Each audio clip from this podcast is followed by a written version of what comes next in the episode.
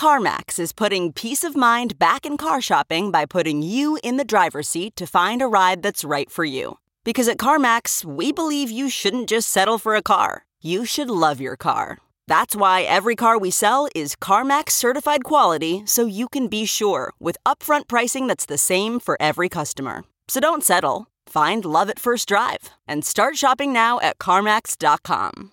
CarMax, the way car buying should be. Okay, picture this. It's Friday afternoon when a thought hits you. I can spend another weekend doing the same old whatever, or I can hop into my all new Hyundai Santa Fe and hit the road. With available HTRAC, all wheel drive, and three row seating, my whole family can head deep into the wild. Conquer the weekend in the all new Hyundai Santa Fe. Visit HyundaiUSA.com or call 562 for more details. Hyundai, there's joy in every journey.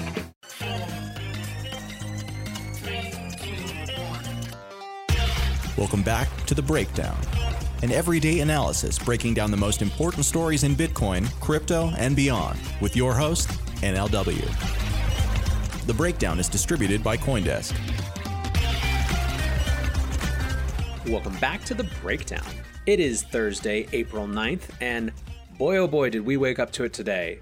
Within uh, about a half an hour of each other, two major announcements happened. First, that the jobless claims were again at 6.6 million, bringing the total number of Americans who have filed these claims to something like 16.5 million over the last three weeks, which is 10% of the working population. We also got announcement of a $2.3 trillion stimulus from the Fed, which included not just more money, but new mandates to buy things like junk bonds that were not previously on the table before. So, crazy things going on in the markets, as has been the case for a month.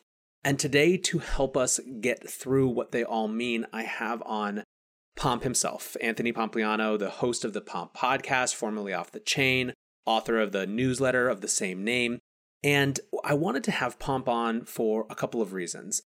I think that right now, two of the biggest crises that we're facing are crises of media and trust in information, and crises of economics and how we redesign the economy.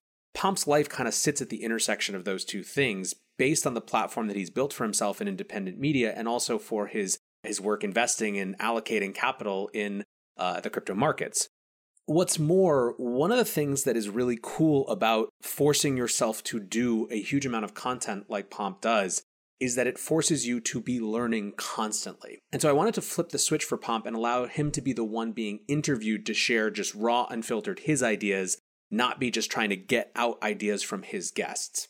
We talk about a huge range of things. I mean, obviously, as you would expect, we talk about the stimulus, we talk about the crisis in trust in media and what that means we talk a lot about what it looks like to rebuild the resilience economy, which I think is going to be one of the major themes for our country and certainly for this podcast for the coming year. We talk about, for those of you who are interested in the institutional take on Bitcoin, what actually happened with the Bitcoin sell off and what it means for the Bitcoin narrative. So, a huge array of topics. It was a great conversation. I think you'll really like it. As always, when we do these long interviews, they're edited very lightly. So, with that caveat, let's dive in. All right. We are here with Anthony Pompliano, Pomp, the man who needs no introduction. Thanks for hanging out. Absolutely. Thanks for having me. So, uh, right as we were about to record this, the Fed announced 2.3 trillion in new stimulus. Uh, it happened to do so almost exactly at the same time as the jobless claims report came out, saying another 6.6 million Americans had filed claims. What do you what do you make of this? I mean, at this point, is is, is anything shocking to you? I mean, there's two specific parts of this, right? One is uh, there's no coincidence that they announced this right as the jobless claims hit uh, 6.6 million jobless claims two weeks in a row. Uh, my guess is actually that those jobless claims are not indicative of the actual uh, reality. One, because uh, you obviously don't count, you know, gig workers, freelancers, self-employed, etc. Uh, two, we know that the uh, systems are log jammed and people are having trouble filing the claims. And what I'm starting to think is 6.6 million unemployed claims in a week. That may actually be the upper limit of the capacity of the systems to process. Yeah, right. Yeah, we've we've actually hit just that threshold of our ability to track it. Exactly. So you basically just get 6.6, and as long as it's more than 6.6, we're going to keep seeing 6.6 printed week after week. I mean, two data points could be a coincidence, or that could be the, what's happening. So I'll have to keep watching it. But, but I think that's one takeaway from this morning. Uh, and then two is the Fed's doing exactly what they're supposed to do, or, or what they're kind of backed into a corner to do, which is uh, they need to instill confidence in the market. Um, they need to look like they have unlimited money, which they're trying their best. Uh, and they've got to try to stabilize markets and prevent job loss, right? But what I continue to say over and over and over again is this is not a problem where you can print your way out of it. And, and I don't think that they've realized that yet. Um, what actually ends up happening is they're just throwing money in a black hole, uh, and they're making the uh, in the short term, and in the long term, they're making the problem worse. And the reason is the economy will not recover, and we will not get stabilization, uh, st- uh, the stability in prices until people go back to work. And so the solution here is get Americans back to work. It's not how do we print as much money as possible. And so I think that they have to do that as the short term band aid, but I just don't think that that's a viable solution because no matter how much money they print, the situation gets worse and worse every day as people are sitting at home.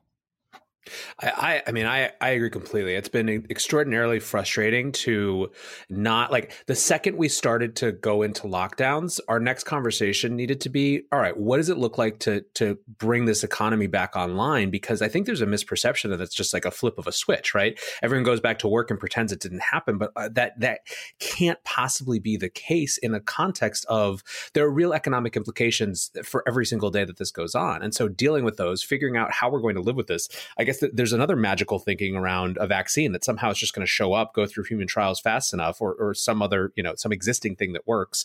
Uh, and, and, it's just, again, it's kind of magical thinking. Um, there's well, a, one of the. Th- yeah, just, yeah, go ahead. One Thing real quick on this, right? And, and, this is a somewhat controversial opinion, but we have to go back to the base of all of this, which is a virus, right? And the virus, regardless of what anyone says, the virus is not as bad as we originally thought. And I've been saying it over and over and over again that the reason why the virus is not as bad as we thought is because we've been analyzing bad data. And so, what I think is going to end up happening here, when it's all said and done, this is going to be literally months, if not years away, we're going to look back at this and we are going to say that it has the similar death rate as the traditional flu. And the reason why I say that is not because I don't think the virus is bad. I actually think that the virus is incredibly bad in certain demographics of people old people sick people right? People with pre-existing conditions etc we know that it kills those people at a higher rate. But when you actually start to test an entire population what you find is in every country in the world those numbers are coming down and they're coming down drastically to the point where some european countries are even reporting that the death rate is lower than what you see with the traditional flu. And so what i think has happened here is we're using data that we know is bad, right? At one point, I think last Saturday, so this is a week old data at this point, but last Saturday, the United States had only tested about 850,000 people out of 330 million. So all of our decisions in the United States were based off of testing less than 0.3% of the population. And the 0.3% of the population that gets tested naturally has a selection bias where people who feel sick go and get tested. And so when you start to understand that there's bad data and we're analyzing bad data, what you end up saying is, I actually don't know how bad it is, right? I, I have opinions, but I don't know. And so we're making decisions on bad data. And if you uh, analyze bad data, it leads to bad decision making. That's just what ends up happening. And so we've decided to be overly cautious, which I actually think is the right decision. And let's go ahead and do the social distancing. Let's do the shelters in place. Let's do all of that. But at some point, it becomes is the cure worse than the actual virus itself? And in that situation, what we've got to find is not a black and white solution. It's not let's shut down the healthcare system by overwhelming it with uh, cases, and so let's shut down the economy. Right? There's two things: a health crisis and an economic crisis. What we need is we actually need a solution in the gray. Right? We need to be able to combat the virus at the same time make sure that the economy isn't ground to a halt. And that's where kind of the holy grail. And we don't have that answer yet. And I think that's where people should be focusing on finding the solutions, not just on, you know, one side or the other of that equation Couldn't couldn't agree more. I think that all of the time that we debate uh, health outcomes versus economic outcomes, as though there's some kind of mutually exclusive and binary thing, is time lost figuring out exactly what you said, which is uh, a very complex, probably set of protocols, procedures, testing, uh, phased economic redeployment. You know, there's going to be a very complicated solution, uh, but we're wasting time not talking about that. So, one of the things that I, I, really like that you wrote about this is this idea of an economic circle of life, uh, and the idea that an economic circle of life had been broken in this. Can you explain that idea just a little bit? yeah. So, the economic circle of life is basically uh, very similar like velocity of money, right? So, if you think of uh, um, a manufacturer actually manufactures uh, hard goods, right, or, or kind of um, supplies that then get sent to a supplier. The supplier uh, and manufacturer they create the goods, they send it to a business. The business sells it to uh, customers. Those customers then go and, and pay for things, um, but that business then pays uh, rent uh, to a landlord. That landlord then has uh, money that they owe for their mortgage to the bank, right? The bank then finances the suppliers and the manufacturers, et cetera. So you almost get kind of this circular nature of uh, the flow of capital in an economy. And so when I talk about it being broken, what the government essentially did is they walked in and they literally said to uh, a number of types of businesses, you cannot operate. You have to shut down. You have to go home.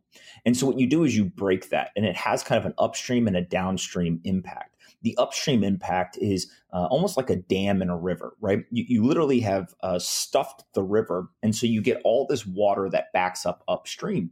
And what that means is now all of a sudden the supplier is sitting there saying, wait a second, I don't have customers to send the supplies to anymore. So I'm left holding inventory that I was going to sell in the next couple of weeks, but I can no longer sell that. So food for a restaurant, for example. Then what they do is they turn around and they say to the manufacturer. So in the food industry, would be like the farmers, and they say, I can't buy anything from you because I have no one to sell it to. And so you get this kind of chain reaction back upstream where everyone gets hurt simply by shutting down a restaurant or another type of business. The downstream impact is now all of a sudden that business says, Should I pay my rent? Right? We see Staples and a couple of other companies saying, We're not going to pay the rent. And so what that does is now it puts a landlord in a position where they go to the bank and they say, look, my tenants aren't paying my rent. I can't pay you the mortgage. And if everyone does that, all of a sudden you start to get solvency questions throughout that food chain. And so what I think ends up happening here is this is obviously unprecedented where you have government mandated shutdowns, et cetera. And it all goes back to the solution is not how do we print a bunch of money and just hand it to people to help them kind of get a band-aid solution. Instead, it's we have to come up with a solution on how do we get workers back to work, but do it in a safe and orderly way. And so the thing that I think is missing the most out of all of this is there's a lot of mandating going on. There's a lot of we tell you what to do. And I don't think that that's the best way to handle crisis, right? In times of crisis, you need leaders who can inspire people to do things, right? Because when you inspire people to do things, they'll actually go above and beyond what you expected them to do.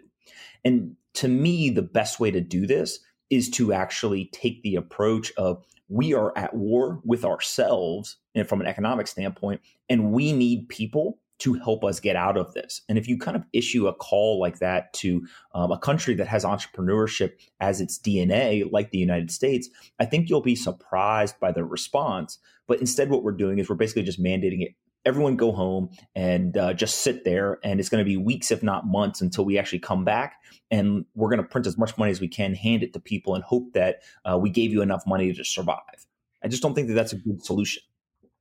Yeah, well, it's I mean it's it's a it's a never-ending black hole. I mean, what you described with this economic circle of life is a cascading set of issues which takes uh, a health crisis and turns it into an everything crisis across all dimensions, right?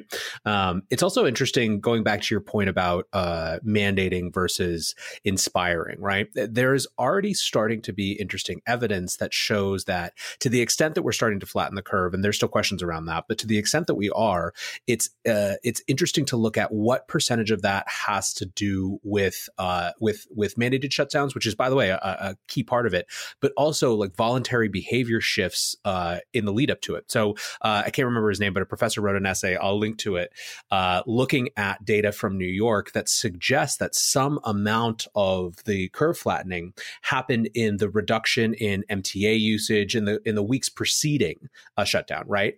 And his conclusion was basically that like you have to just give people the real information, like the real facts. It's like not sugarcoat things, not pretend that they don't exist, but actually be clear with them. And oh, they will often shift their behaviors in ways that have positive outcomes for the entire system. And I think that's one of the one of the challenges of this too has been, you know, uh, we had a, a huge issue with with trust in media uh, and a crisis of trust in institutions and traditional uh, beacons of leadership before this. It feels to me like this might have been the the straw that broke the camel's back, just across media and institutional dimensions when it comes to just a, a cataclysm of trust. Yeah, look, I I think it's no secret that um, the virus was an accelerant for an economic downturn, right? I, am not a perma bear by any means. I'm actually usually a perma bull when it uh, comes to stuff. But last June, I started to write and say, look, there's too many alarm bells going off, right? There's too many signals that we are reaching a top.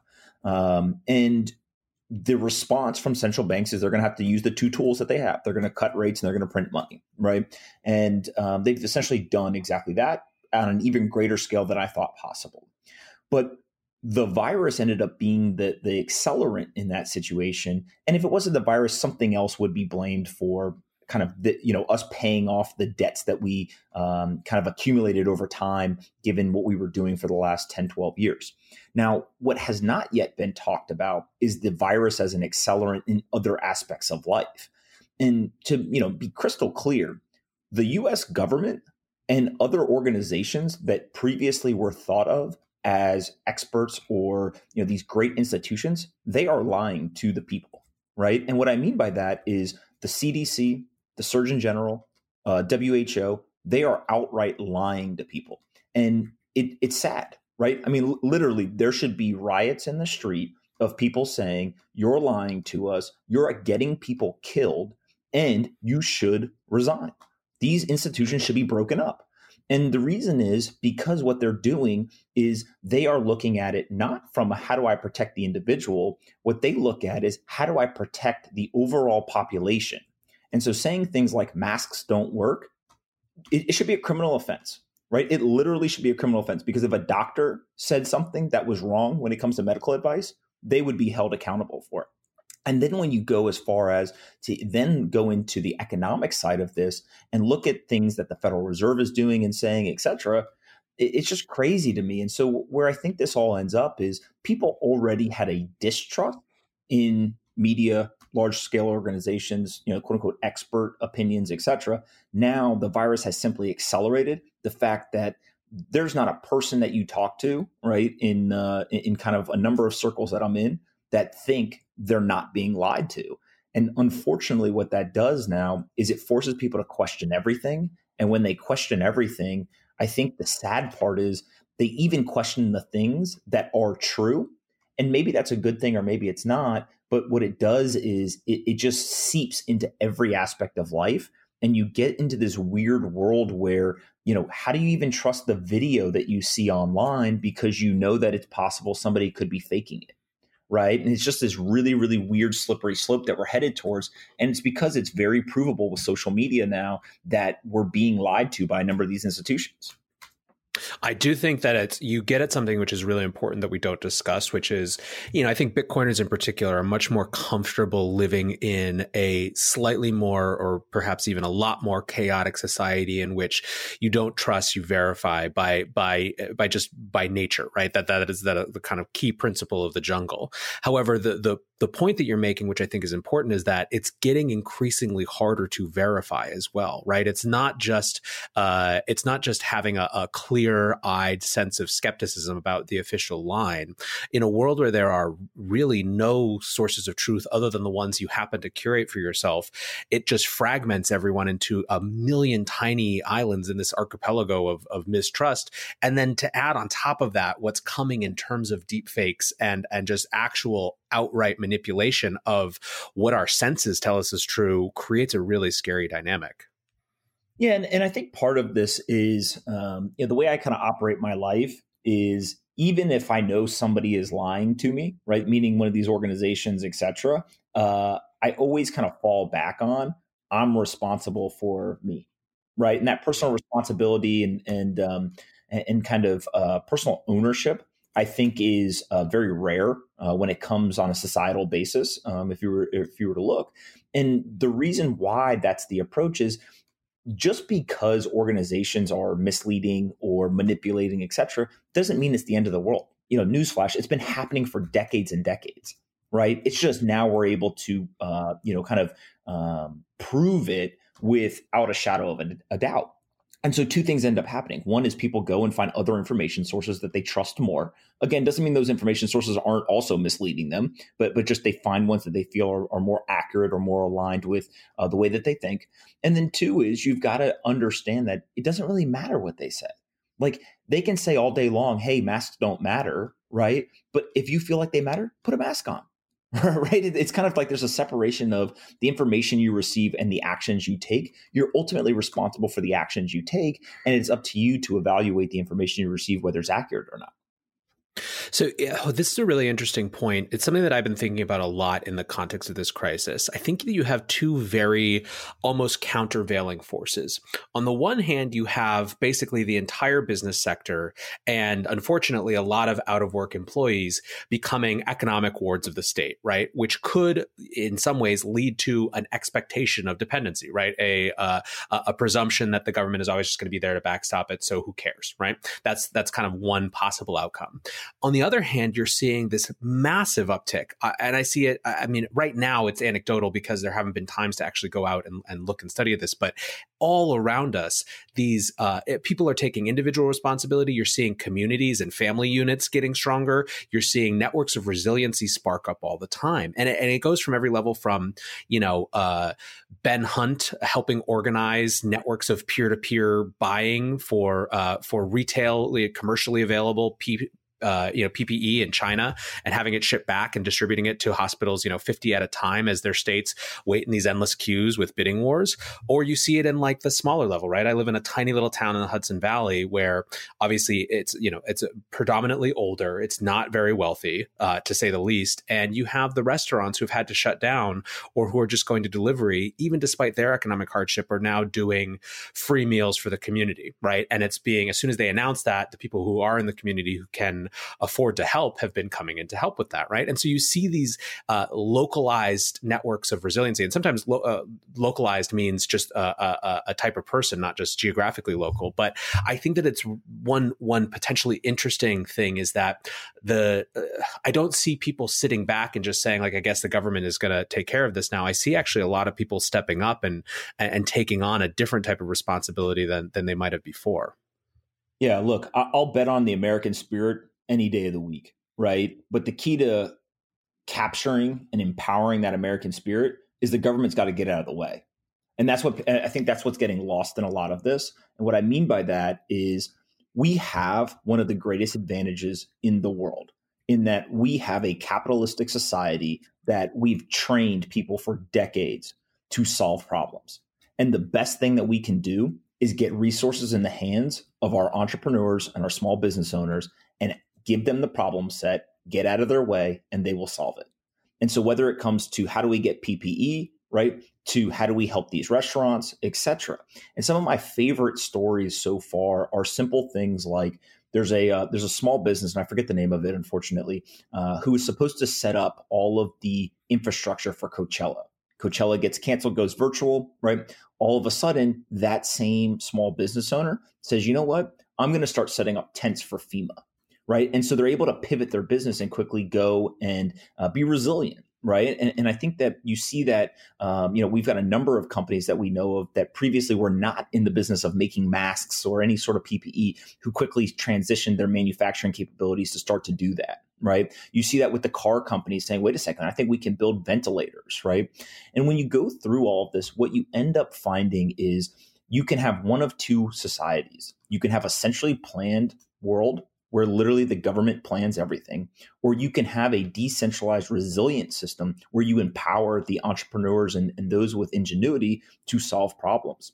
And I think right now, what ends up happening is the government is trying to actually be the centrally planned uh, entity and it doesn't work. That's not how America has been built, and it's not going to solve the problem here. And so instead, what we need to do is we need to empower these people, give them the problem set, and get out of their way. And I tend to think that unfortunately, our small business owners and our entrepreneurs are better positioned to do this than our large corporations.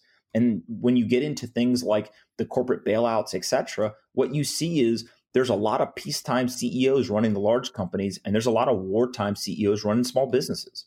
And we're in a wartime, and so let's give them the resources and get out of their way rather than run to these large corporations that, frankly, aren't doing a very good job right now.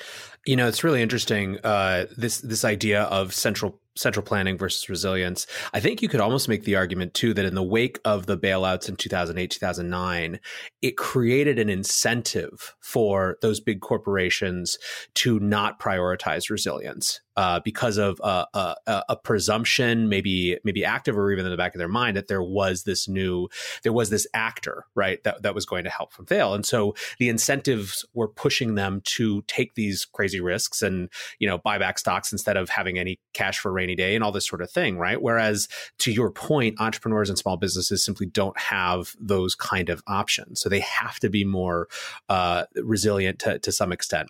I guess my question for you so this was a major theme of your conversation with Chamath last week uh, this idea of, of shifting back from, from an efficiency based economy to a resilience uh, economy. How optimistic are you that we can do that? What does it take to actually do that in the wake of this once we do get back to work, once we do figure out how to uh, manage uh, a health crisis that I don't think is going to abate, even if it if it gets a little bit better.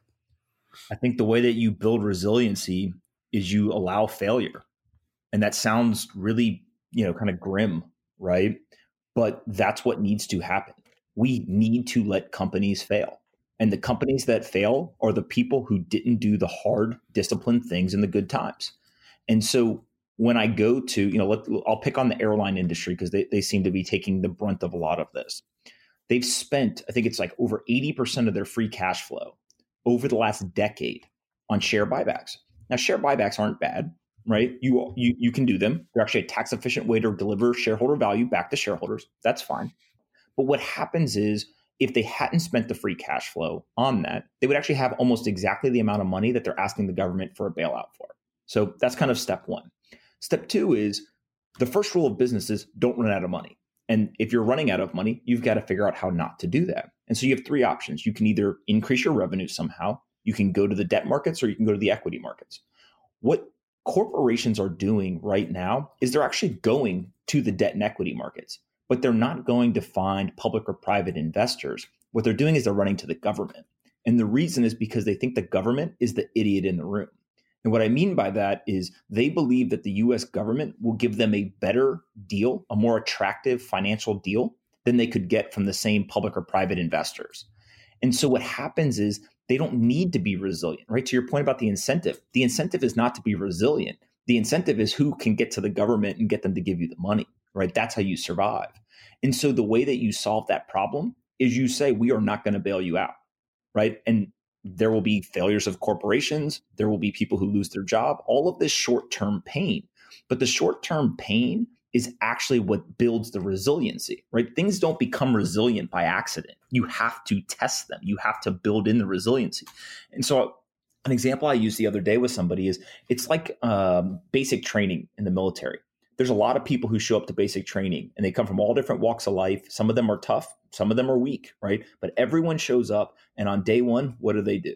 They shave everyone's head, they put a uniform on you, and now you're all treated the same. I don't care who you are, how rich or poor you were, what you did in your life, how successful or not successful you were, you're all the same.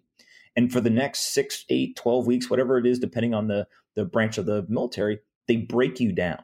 They break you down physically and mentally, and then they build you back up. And when you come out of that process, you're incredibly resilient.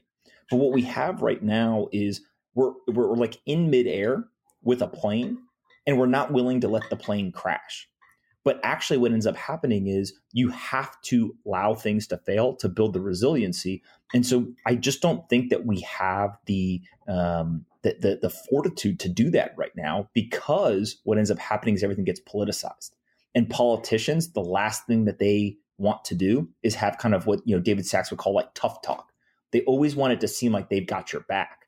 But really what where the solution lies is for them not to step in.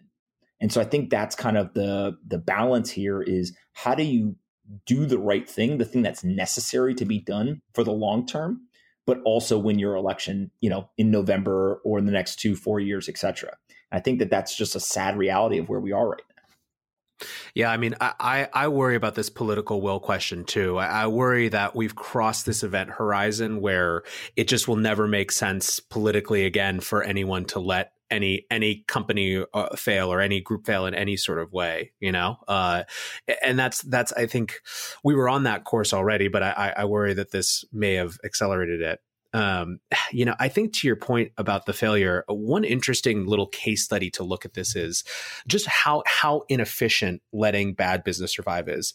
So, uh, you know, came out of startup world. I was in San Francisco for a decade on the VC side and on the operating side, and uh, and one of the things that is uh, unimaginable, can you imagine a startup financing ecosystem where bad companies that just weren't performing still got to their Series A, their Series B, their Series C round, right?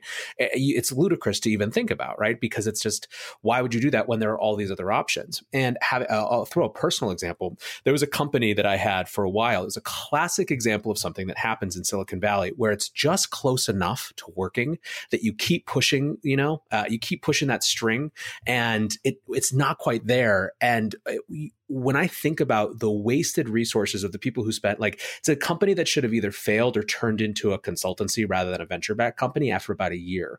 We held on to it for more like three or four years. That's two to three years for all of the people in that in that group, many of whom were really, really talented, that could have been off doing other things, could have been doing more productive things, right? It was a net loss, not just for us because we didn't make it, but for every employee who could have been contributing to some other company doing much better things.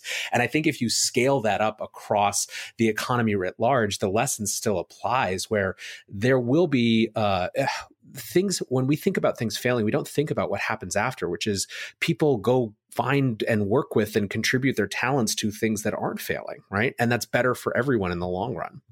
Look, if they let the airlines fail, the airline industry will be stronger, better, and customers will have a better experience in five years.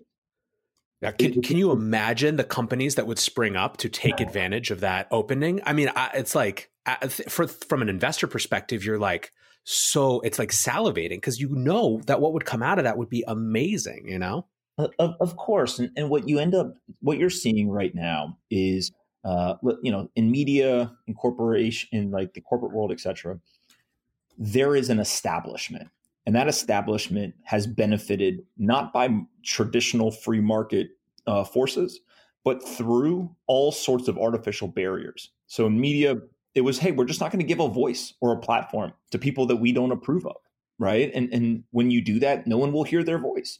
Social media breaks that down. Every person's now got a platform, a voice, and an audience.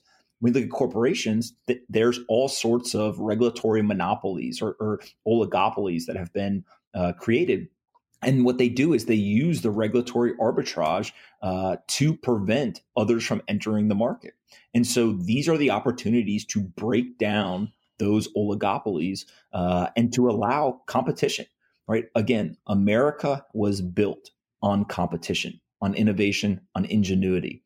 The best thing we can do is to give resources to the people who want to take that risk and see what they do. Because what I have seen, right? I think it was the Boeing CEO who continues to go on television and is like negotiating with the federal government on television. Mm-hmm. If he takes the bailout, I actually think what should happen is if you take a bailout from the US government as the CEO of a corporation, you are barred from serving as a CEO of a publicly traded company for 10 years. Not because I think that that's actually what the right punishment is, but because that level of deterrence will force the operators to go to the equity and debt markets that do not include the US government and get the money that they need in order to remain solvent. And so, what occurs in a lot of these situations is that we simply don't take the hard stance. It, we want everyone to feel good. We want everyone to walk away saying, wow, I really like that person. This isn't a time to be liked. This is a time to do the right thing. And what the right thing ends up being in many cases is not what the CEO of the large corporation wants. It's not what the, you know, other individuals in the market want. And so I think we just got to have a real conversation of like, what are we optimizing for? Because right now, what I'm seeing across the market, this isn't a capitalistic society. This is socialism. right? Th- that is what we are seeing. We are seeing a shift from capitalism to socialism. And we've seen this play out over and over and over again in, in the world. This is not a path I think that America wants to go down because 50, 100 years from now, we'll look back and say that was the turning point. I want to switch gears for just a minute uh, to something that I think you have some unique insight into. So, uh, over the last month, we've seen crazy volatility in markets. Right at, at one point, actually, the previous uh, the the lagging thirty days in the stock market had been more volatile than the lagging thirty days in Bitcoin, which is obviously a hard thing to do. Uh, the narrative of Bitcoin has been in this interesting spot where the correlation of it, the fact that it was sold off at the same time as the market sold everything off, for some that uh, that changed the narrative or undermined the narrative. You spend a lot of time with those institutional investors who were some of those folks who had to sell off. How have you seen their perspective? Right, so that not not the the hardcore Bitcoin hodlers, but the institutional investors' perspective on Bitcoin shift, if at all over the last month during this crisis? Yes, I think first you've got to separate. There's two types of audiences right now, right? There's the what I just call the the Twitter trolls, and I say trolls in a lovingly way because they're not all necessarily trying to be negative, but just uh, all of the people on Twitter who uh, may or may not have a lot of experience when it comes to finance, crisis, asset classes, etc. And then you get the institutional investors, which uh, in an overgeneralized manner are experts at this. Uh, I think that there's a very big difference in understanding of what's happening in the market between those two groups. Uh, there's a lot of people I see on Twitter who keep, um, you know, yelling and screaming, "Bitcoin's not a safe haven asset. Bitcoin's, you know, not a store of value. Bitcoin has, um, you know, is completely correlated to stocks. You know, all, all the things that everyone sees. What people need to understand is in the institutional world, they they understand how a liquidity crisis works right? They realize that in times of liquidity crisis, asset correlations go towards one.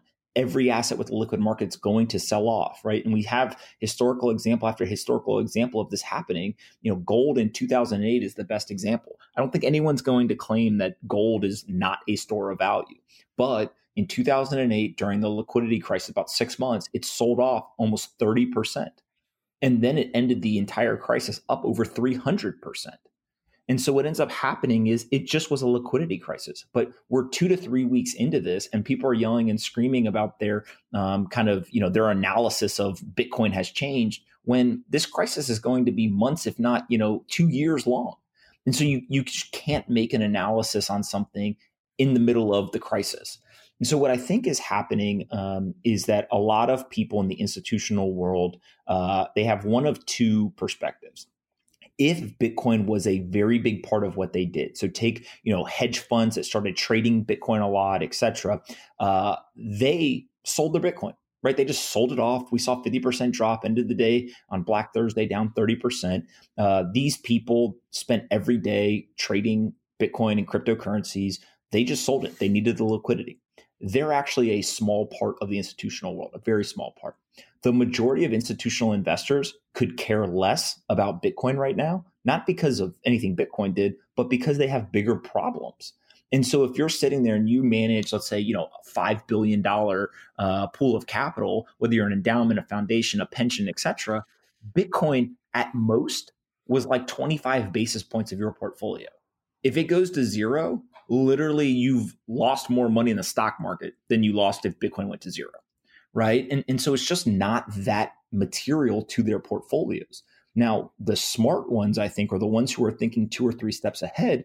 What they're starting to realize is wait a second, we're in a deflationary environment. All assets are selling off, the dollar's strengthening. The only way to stabilize markets and reverse those asset prices is to flood the market with dollars through quantitative easing. We're seeing that start to happen. There's likely to be much more coming in that scenario, when we switch from a deflationary to an inflationary environment, I need to protect my portfolio.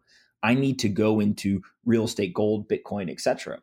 And so, what some of them are starting to say is, wait a second, I'm not fully on the Bitcoin train where I'm going to go put, you know, five, 10% on my portfolio, but I actually want to have the conversation now because in a world where we switch from deflationary to inflationary, I want actually to get exposure. And so I think it's encouraging that kind of the more sophisticated institutional investors are realizing wait a second, this is exactly what Bitcoin was built for. And I actually may want to get some exposure to this thing because I don't have very many other places to go to protect my portfolio in the world we're going into. And a lot of people analyze where we are right now and they're saying, oh, Bitcoin didn't work. But that's not true because you have to look at it over the entire lifetime of the crisis. And actually, when we switch from deflationary to inflationary, that's when Bitcoin should do the best. You also have this interesting uh, narrative moment happening where, you know, Bitcoin's narratives are interesting because in some ways, every narrative that we've seen was present at some point early, right? It's just what comes into vogue at any given time. But one that has always been there that is built into the design of the thing is the fact that there's only going to be 21 million ever, right? And also built into that, uh, the mythos of it is Chancellor on the brink of a second bailout, right? Although I tweeted this morning that that seems so quaint today compared to what we're seeing now now. Uh, but you have this interesting moment coming up where as the as the the central bank engine just revs up, you have the Bitcoin halving coming, and that that contrast is I think a powerful uh, metaphorical moment to prompt people to do that kind of second third order thinking that that you're recommending. I, I was on the phone with a couple of institutional investors the other day, and I said to them, I don't want to be telling you this because it means that there's a lot of people who are in a lot of trouble. But I could not be more bullish on Bitcoin right now because just like in 2008, when we went from deflationary to inflationary and gold did incredibly well, imagine if 50% of the gold miners in the world shut down their operations at the exact same moment, right? And that's what's going to happen with Bitcoin. 50% of the incoming supply is going to disappear right as everyone turns and looks for an asset where they can prevent, uh, protect themselves from inflation. And so to me, you know, again, go back to last June, I was writing about interest rates drop. Maybe they get to zero. I actually didn't think that they would get to zero, but, but they ended up getting there. Uh, there's going to be tons of quantitative easing. We've printed way more than I thought we would. And then you're going to have it all coincide around the same time as the halving. Well, when that occurs, it's rocket fuel for Bitcoin right? Because you're getting the macro environment pushing people into an asset. And right as you're having the demand shock of that asset, you also get a supply shock. And so both the supply and demand shock tend to are, are trending in a positive manner for Bitcoin. And so you get like this multiplier effect of what Bitcoin probably would have done already is just now magnified because of that macro backdrop in which it's happening uh, alongside. Yeah, I, I, think it's a I think it's a remarkable moment um, for sure. So uh, this actually reminds me though another piece of yours that I really liked that I know you spent a ton of time uh, working to formulate your thesis on was you wrote a what you expect to be winning and losing assets uh, on the other side of this. Um, I you know we kind of talked about a, a, couple of them here I think, but I'd love to hear w- w- the conclusions that you came to on that. Yeah. So what I basically did was I, I looked at um, you know a number of assets, and I said over the next you know two years, give or take, here's what I think uh, the performance of assets will be, and, and less about like here's price targets or anything like that. Just structurally, here's how these assets should work. And you know, in, in kind of two minutes, one, when you switch from a deflationary to an inflationary environment, you pretty much can close your eyes and buy anything, and it should increase in U.S. dollar price simply because the dollar is being devalued and the asset is the asset. Um, so that was kind of you know at the at the high level. I then looked at uh, equities and I said there's a number of equities that if you buy them at the right time and they don't go to zero because they've fallen so much in value, they will rebound. Even if they don't rebound back to their all time highs, you will have multiple or, or attractive uh, return profiles. Now, you can also just simply buy the indexes, and I think that you'll get a great return there as well at some point right? So I don't try to time markets. I don't participate in the public markets uh, for a whole bunch of reasons, but I rated that as an eight out of 10 opportunity. I then looked at oil. Um, oil at the time was trading around twenty dollars. Uh, it then got pressed up to twenty five. It's dropped. It's kind of you know floated around the let's call it ten to thirty dollar range. And my whole thought process is uh, I don't see oil surviving at incredibly uh, deflated prices that put American shale oil producers underwater, right? So at some point, we've got to have a return back, uh, whether that's in the short term or medium term. Uh, I do see that that is going to return to, you know, again, depending on who you ask, let's call it 35 to $50 range uh, is where they, they end up breaking even. And so that to me is uh, attractive from a return perspective, but there's a lot of complexities uh, that go with that and a lot of geopolitical things that just provide uncertainty. So I think I ranked it like a five out of 10 because of those complexities and uncertainties. I looked at gold and I said, look, gold's going to do well uh, in this um, you know move from deflationary to inflationary environment, just like it did in 2009, 2010, and into 11 when it hit its all time high.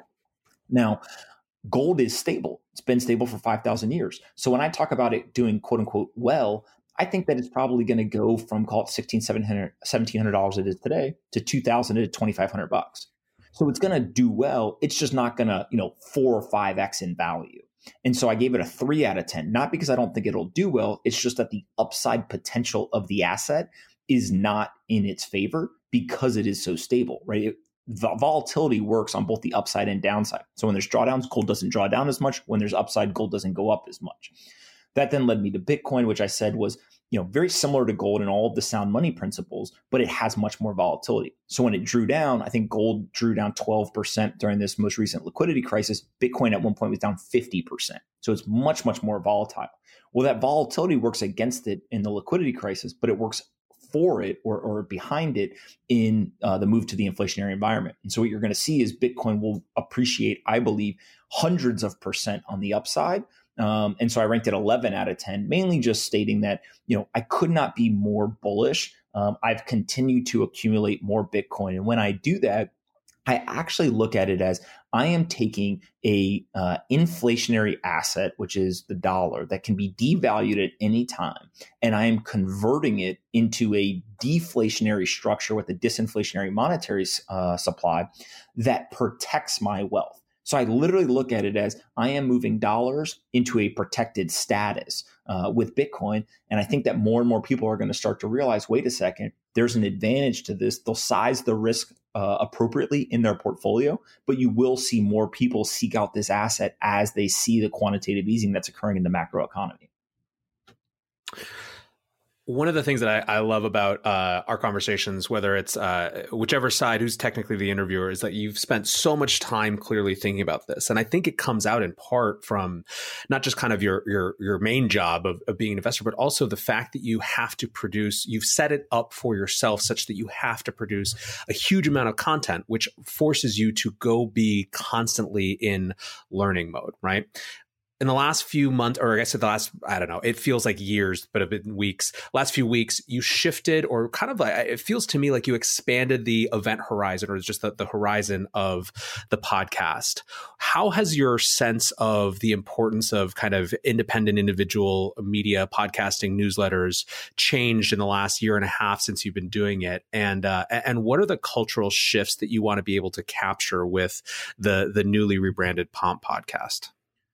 Yeah, I, I think um, I, am always pretty clear to people. I have no master plan. Um, it, it just I kind of a long time ago decided I'm going to do the things that make me happy, right?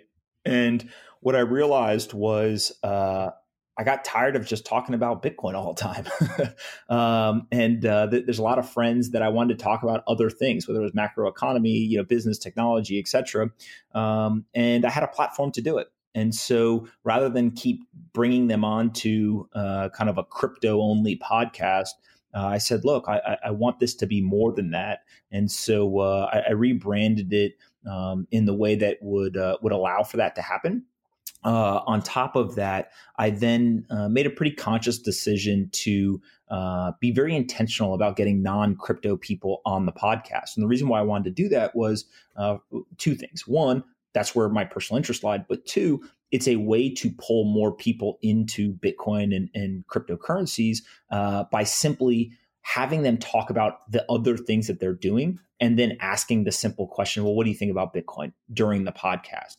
And so I think that what it really does is it kind of uh, opens up the total addressable market, if you will.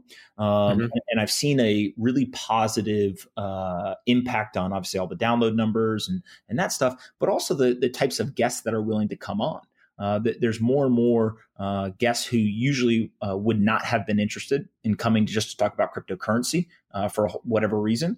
Uh, now they want to come on and they want to discuss uh, all sorts of different things. And, and I think that, you know, one, it helps educate an audience, but two, my, my real goal here is that I hope I can kind of pull more people closer to um, familiarizing or educating themselves around Bitcoin.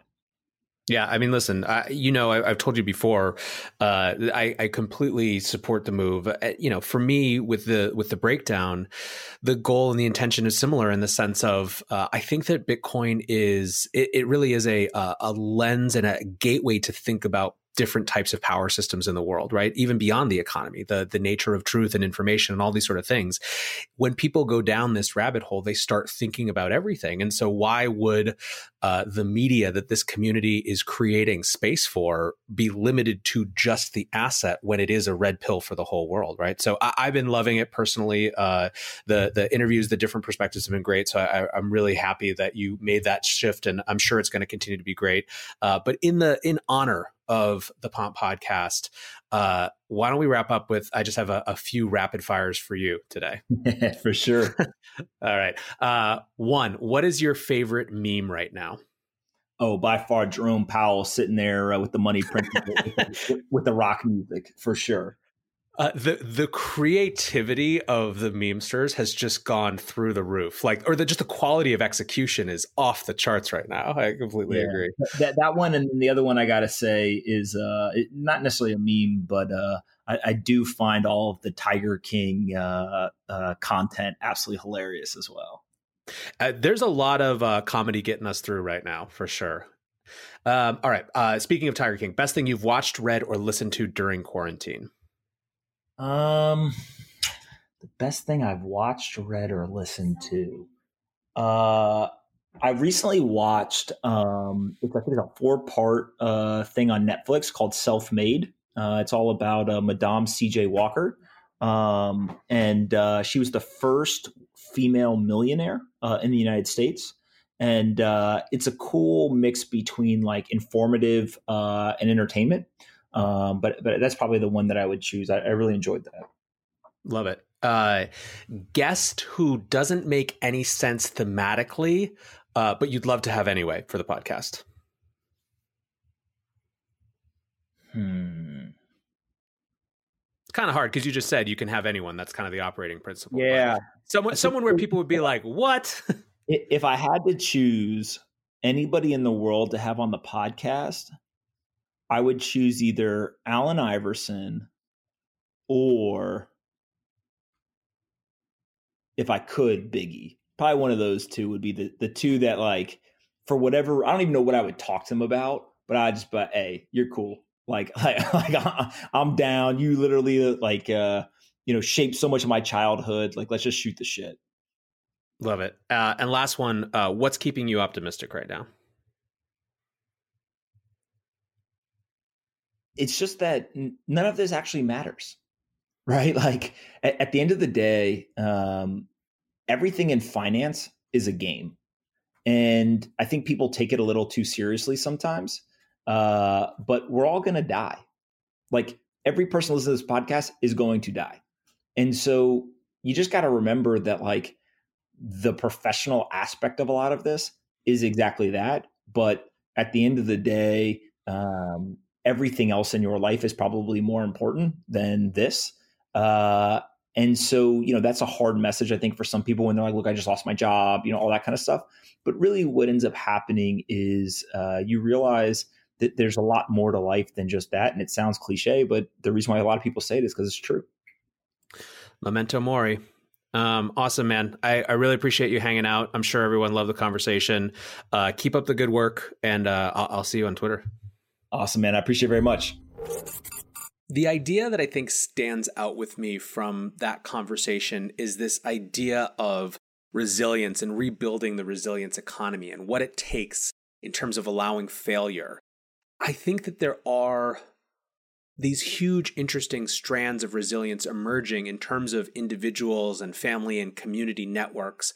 And I think that there is a possibility of extending that into the way that our economy is organized. But it's not going to be hard. It's going to be incredibly painful. And there are major questions of political will involved, as we touched into. But I just can't see any scenario where we just try to do this merry-go-round all over again, even if the Fed can print us out of this one more time. At some point, we are going to hit a crisis that, that brings us to our knees. unless we redesign for resilience. So that's what I'm thinking about going into the weekend, going into the rest of April. And I appreciate you hanging out and thinking about it with me too. So until next time, guys, stay safe and take care of each other. Peace. Ah, spring. Nothing like the world progressing towards summer to inspire your own progress. That's what life's all about in your career, relationships, and your finances. Let's talk about that last one. With the Chime Secured Credit Builder Visa credit card, it's easy to start building credit with everyday purchases and regular on time payments with no annual fees or interest. And if your credit score grows, so could your opportunities for lower rates on loans, like for a car or home. Sounds like progress, right? With Chime Secure Credit Card, you can start improving your credit scores right away. Get started today at chime.com slash build. That's chime.com slash build. Chime. Feels like progress. The Chime Credit Bill Visa Credit Card is issued by Bancorp Bank NA or Stride Bank NA. Members FDIC. Out-of-network ATM withdrawal and OTC advance fees may apply. Terms and conditions apply. Go to chime.com slash disclosures for details.